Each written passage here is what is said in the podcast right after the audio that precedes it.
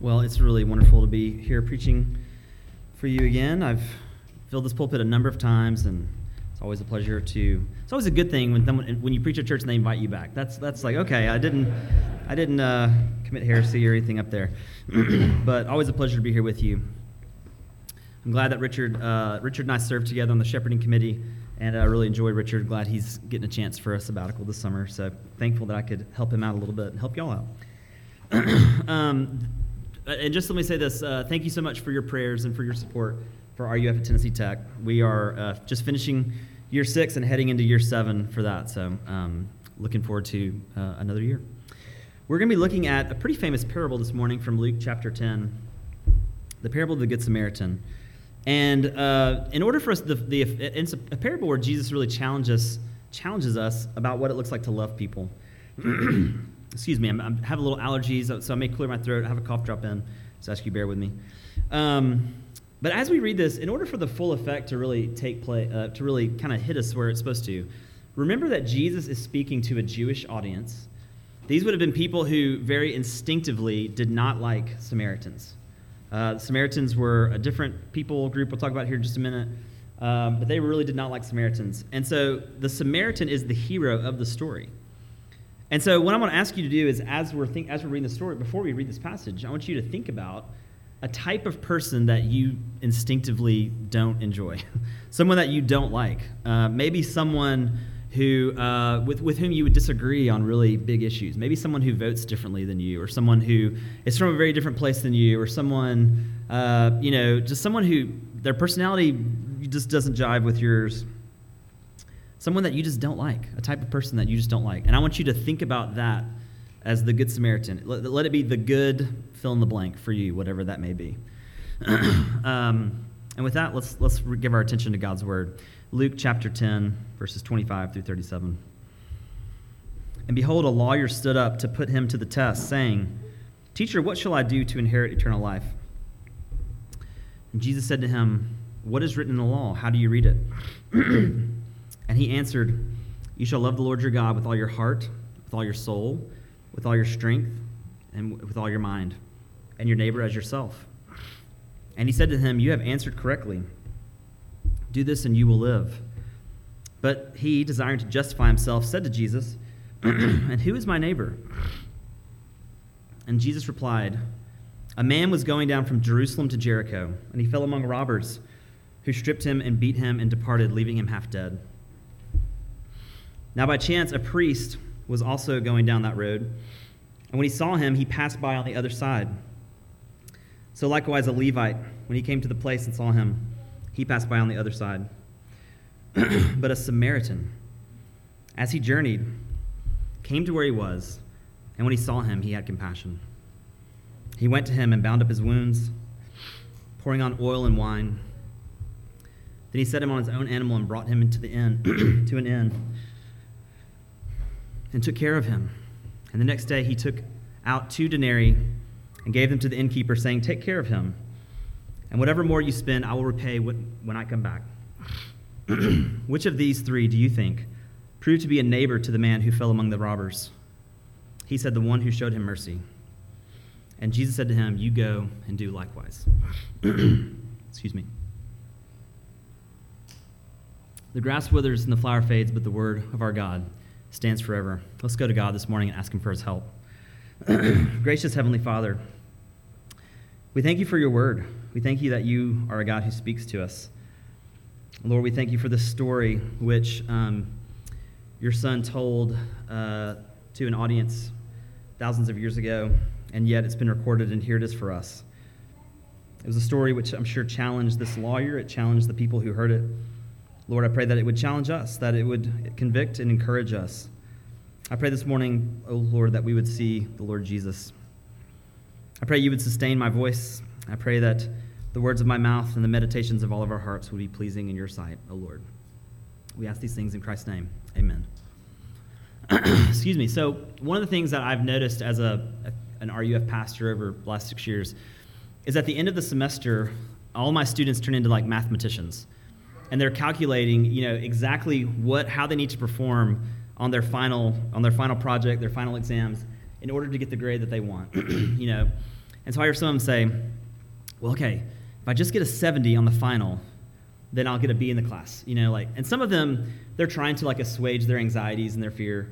Some of them are just trying to find out what's the absolute minimum work that I can do in studying for this in order to get the grade that I want.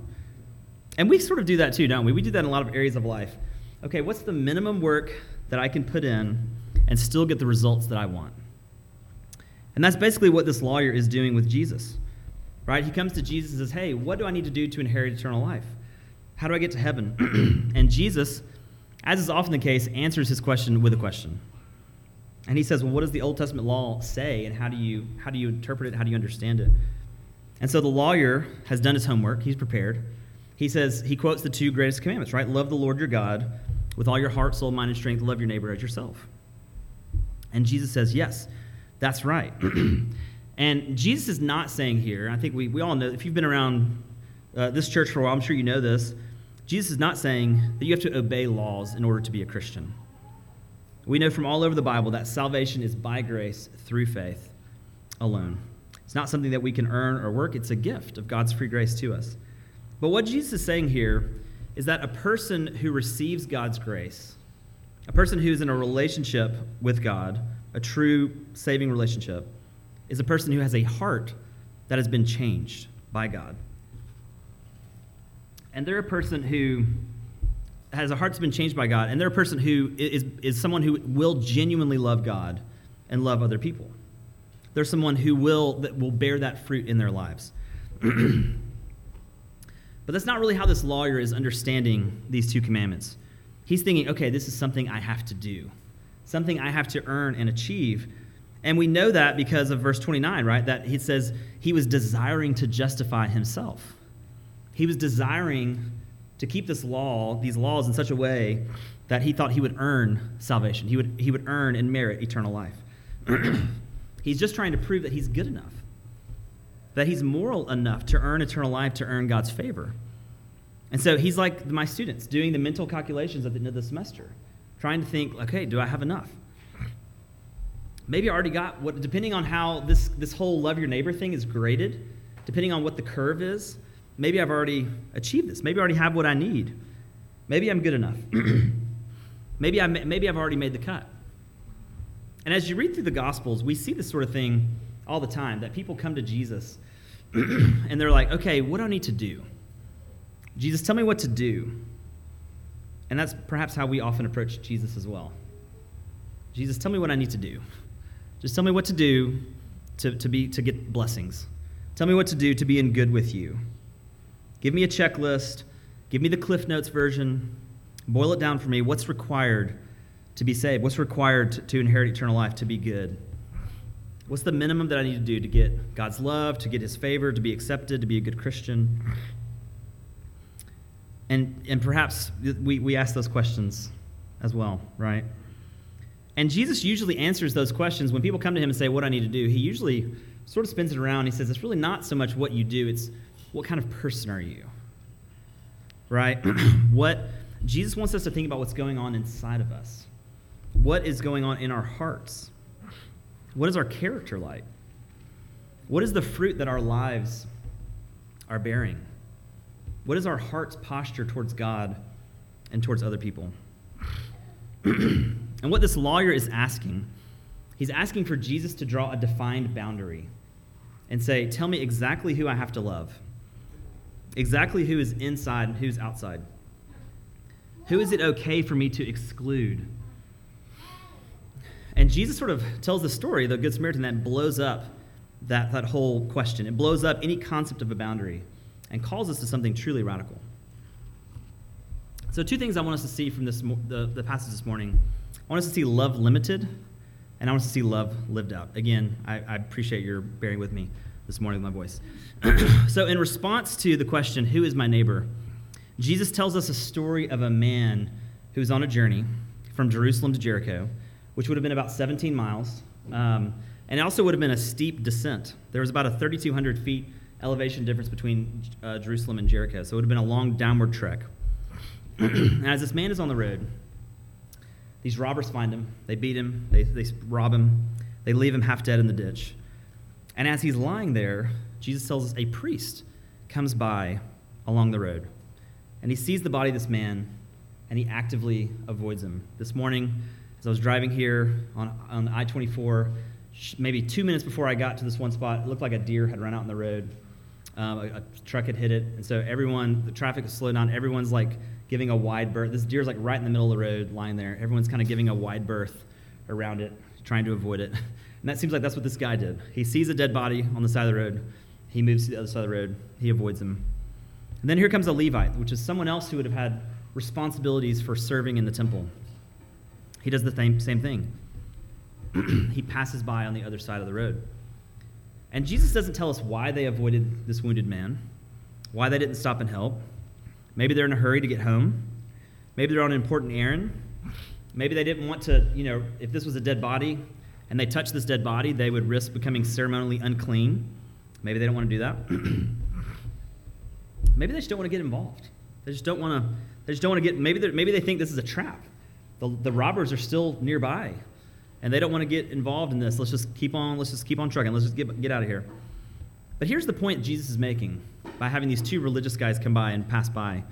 That being outwardly religious doesn't necessarily mean that you really love other people. In other words, you can do and say all the right things religiously, and yet you're, in your heart there can be actually no real love for others, which means there's really no love for God either.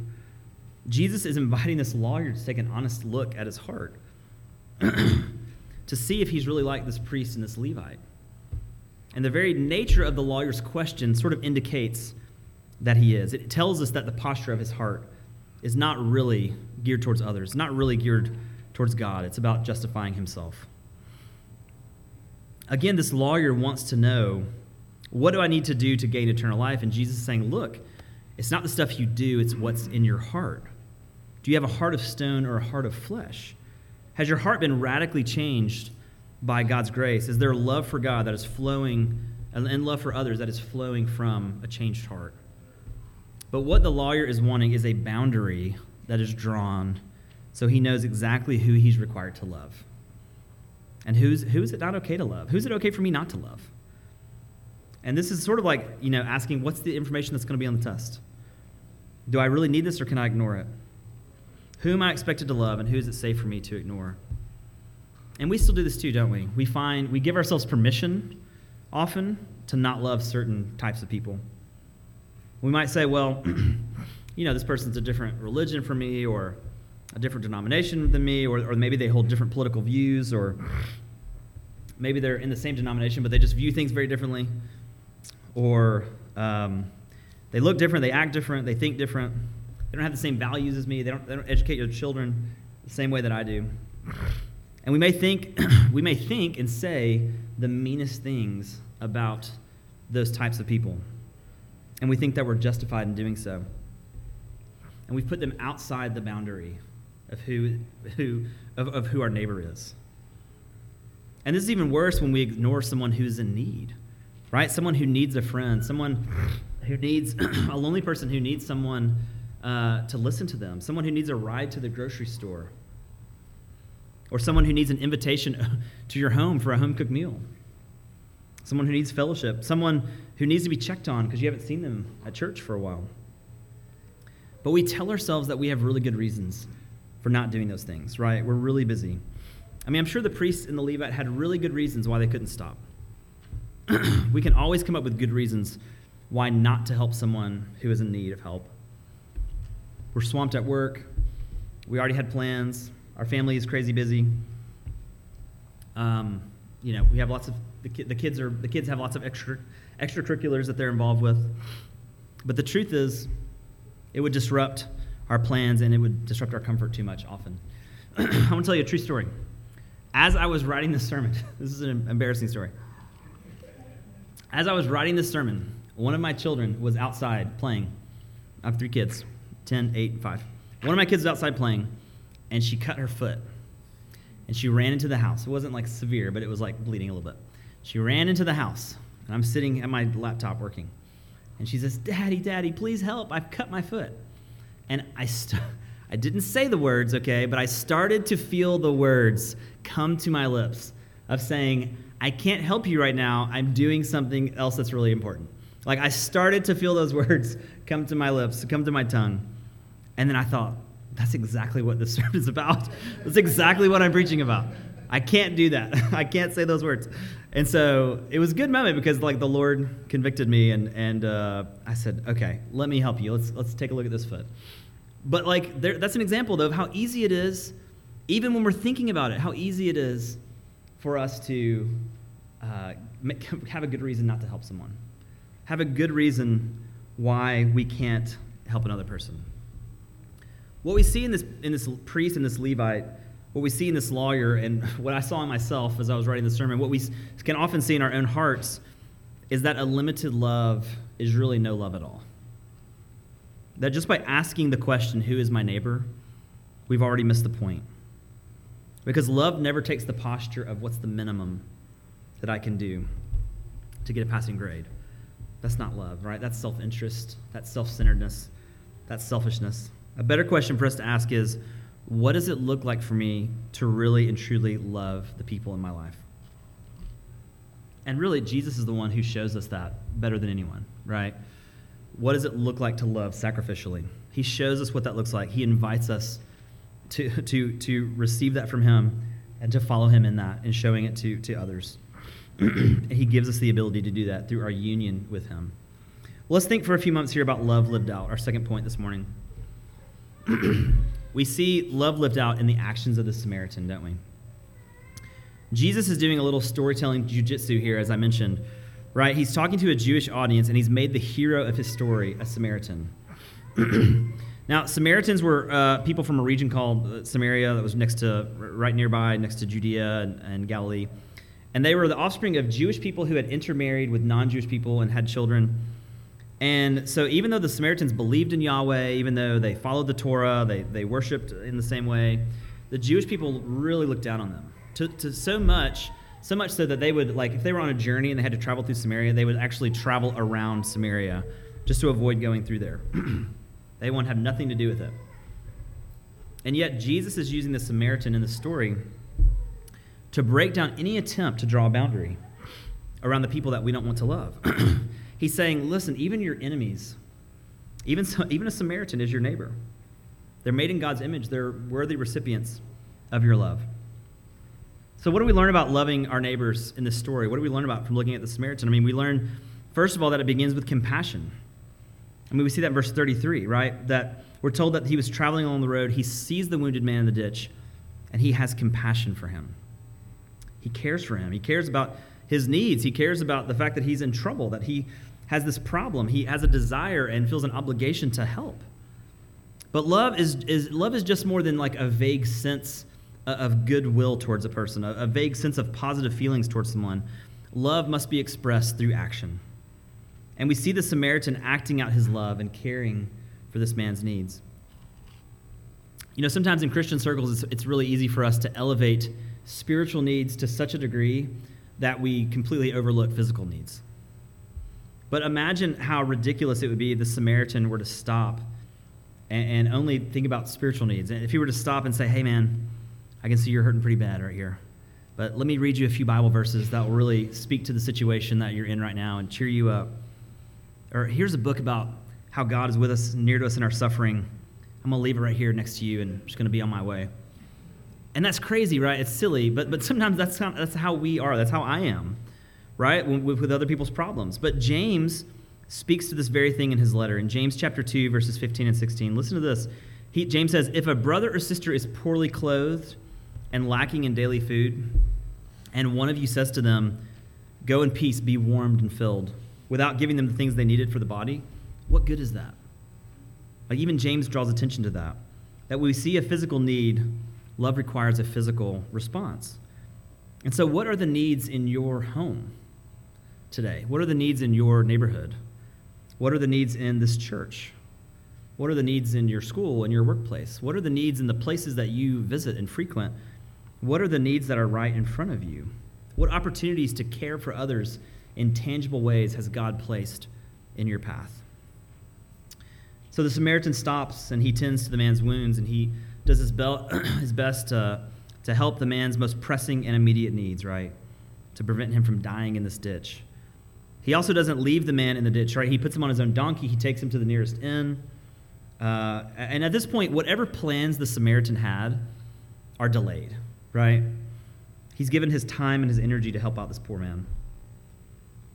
So the second thing we see here uh, is that loving your neighbor means going above and beyond what is required. Instead of asking, what's the bare minimum I can do to love my neighbor? We ask, how would I want someone to love me if I were in this situation? That seems to be what the Samaritan's doing. What would I want someone to do for me if I was the one lying in a ditch, beaten and robbed? That's what it means to love your neighbor as yourself, after all. To care for the needs of others in the exact way that you would want them to care for your own needs. so the Samaritan pays the innkeeper two denarii, which was about two days' wages. He says, Listen, take care of him, and when I come back, whatever other costs have been incurred, I will pay you back. He gives freely of his time and his energy and his money to save this man's life. The final thing we see here is that loving your neighbor means meeting their needs without expecting anything in return. There's never talk about how this wounded man is going to pay back what the Samaritan has done. The Samaritan helps without any assurances that uh, you know, his, his time and energy and money will be recouped. In fact, the wounded man is completely passive in this entire in this whole story. In fact, we don't even know how much of this he's actually conscious for. We have no idea. You know, sometimes we can be pretty shrewd account keepers, can't we, with other people? Well, I did this for you. So, but you didn't even say thank you, you know? So you didn't return the favor. I, I had a get together and I invited you to my get together, and then you had a get together and didn't invite me. Really loving our neighbor means not keeping records of what of who did what for whom. Real love means giving away our time and our energy and our money to be a blessing to others without expecting anything in return, even a thank you. Thank yous are nice, but we should give from a heart that, that is, delights to give, even if there's no thank you. What would it look like for you and me to show the sacrificial love of Jesus to others in our lives in this way? So I want to I want to kind of address different different relationships we have in the room. So first, kids, I want to talk to you. No one ever talks to the kids from up here. I want to talk to you kids, okay? I want to talk to you for a second. What would it look like for you to love your brother or your sister uh, in the way that Jesus is telling us to love one another this way? It would probably look like sharing with them, wouldn't it? It would probably look like being gentle and kind with them. Um, what would it look like for you kids? Still talking to you kids, still talking to you, okay? What would it look like for you to love your parents in this way? It would probably look like you listening to them and not whining as much or complaining as much. All right, parents, what about you and me as a parent? What would it look like for us to love our children as we love ourselves, it would require more patience, I'm sure. It would require us to watch our tones, the tones of our voice, the things that we say to our kids, the way we make them feel when they've spilt a cup of milk. Husbands and wives, what would it look like for you to love your spouse as you love yourself? It would look like outdoing one another in love instead of keeping a record of, of what you've done for each other and throwing and bringing that up in fights and stuff. But what about loving your friends as you love yourself? What would it look like for us to love our friends? Well, we wouldn't just use them for what they can give us and then drop them or ignore them we don't need them. It would mean trying to give them the benefit of the doubt, benefit of the doubt when they maybe have done something that, that feels like it's let us down.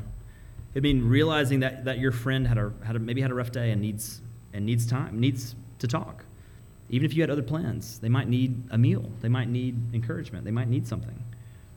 What would it look like for us to love others at church in this way? It would mean reaching out to the lonely and depressed in our midst, checking on each other, inviting people to inviting people to church or inviting people from church to your home. Making time for people who, who are very different from you. Even the people in this room that are hard for you to get along with. Maybe the people who you think on paper you have nothing in common with. Look, it would look like making time for them, reaching out to them. It would mean seeking peace and reconciliation with people with whom you're at odds. You know, there's a story uh, I'm going to tell you right now, and uh, it's I don't know if it's true. To be honest, it sounds like a preacher story. Okay, you know what I'm talking about, the preacher stories. Uh, they're like, there's, there's no, you know, whatever. I probably heard it from another preacher, and I'm going to tell you. But hey, I'm a preacher, and I'm preaching, so I feel like I could use a preacher story. So um, all that to say, there's, here's a story. Probably not true, but whatever. There's a little girl who was very ill, and she needed a blood transfusion. It was a very rare type of blood. And she had a twin brother. So the, the blood bank was out of this type of blood. They asked the brother, hey, will you give some blood to, to your sister, who, your twin sister, who needs it? And the boy thought it over and he agreed. he said, okay. So they started the blood transfusion and they started to draw the blood and they finished. And the boy said, When will I start to die? Like he had thought giving blood was a lethal procedure, right? That he would die, he would have to die so that his sister could live. And whether that story is true or not, it doesn't matter. There's a truth in there, right? That in order for us to really love other people, in order for us to really love our neighbors, we have to be willing to die. We have to be willing to die in both big and small ways. We have to be willing to let our plans be disrupted. We have to be willing to give up our comfort and our time and our energy and our money. We have to be willing to stop asking, What's in it for me? We have to be willing to look at every person, even our, even our enemies, as our neighbors. We have to be willing to remove all boundaries and all the limits that we've set on our love, on who our neighbor is. Loving our neighbor means being aware of the needs of the people around us and freely giving to them our time and our energy and our money to help them without expecting anything in return. And you know, uh, one of the hard parts about being a parent is like you tell your kids to do things, and they're good things that you're telling them to do, like pick up your shoes in the floor, don't leave your shoes in the floor. And then your kids say, Well, but dad, your shoes are in the floor. And you say, Don't worry about that, okay? I'm just, this is still a good thing I'm telling you to do, okay? Uh, it's, the, the hard part of being a parent is that at some point we're all hypocrites, right? The hard part of being a preacher is at some point I'm a hypocrite, you know? I'm going to say things that I struggle to do. And so here's one of those examples, right? We are all going to fail in this. We are going to fail in loving our neighbors as ourselves. I'm going to fail uh, likely before the day's even out, I'm going to fail in this, that I, this thing that I've been talking to you about for 20 minutes. But here's the best part of this story that Jesus is not a hypocrite, that, that Jesus practiced what he preached, that, that Jesus is the best picture, the best example of what it looks like to live out, to, to, to see love lived out. That Jesus lived out love even more than the Good Samaritan, that Jesus had compassion on you and me that he saw us on the side of the road and he stopped for us. And his love led him into action that he put on flesh. And he took the form of a servant. And he lived a perfect life. He dwelt among us. He died on the cross. He defeated our sins and death. He rose from the grave. He did all of that because he loves us. He went above and beyond what is required. He provided everything necessary for your salvation and for mine. And on the night before he died, Jesus is in a garden praying to his Father. He's praying that if there's any way that God's people can be saved without him going to the cross, that that would happen. And yet he submits himself to his Father's will. And the next day, he went to the cross. And he gave up his comfort and his time and his energy and his very life, he gave up to save us. And the Bible says he did that for us while we were still his enemies. He did it for sinners like you and me. He didn't look at us as enemies, he looked at us as his neighbors. His love came to us when we were outsiders, and he has brought us in and made us insiders with God. He loved us when we were far off, and he's brought us near. He's made us sons and daughters of God. And when you know Jesus, when you are united to him, when you are captivated by the love of Jesus, it, it changes you from the inside out. It changes your heart. It produces within you a love for God and a love for others that is genuine and sincere and real. And the only way that you and I are going to love God and love others the way that this passage talks about is if we know Jesus if we are united to Him in faith, if we are following Him, and He changes your heart. His love for us is what enables us and what teaches us how to love one another. Jesus invites us to receive His love and to let His love drive us to love God and to love our neighbors without boundary and without limits, the way that He's loved us. Amen. Let's pray. Gracious Heavenly Father, we thank you for your love, which motivated you to send your Son. We thank you for the love of Jesus for us that is so deep and wide, the love that sent him to the cross for us. Lord, I pray that that love, that we would know it and experience it, and it would change us. I pray all these things in Christ's name. Amen.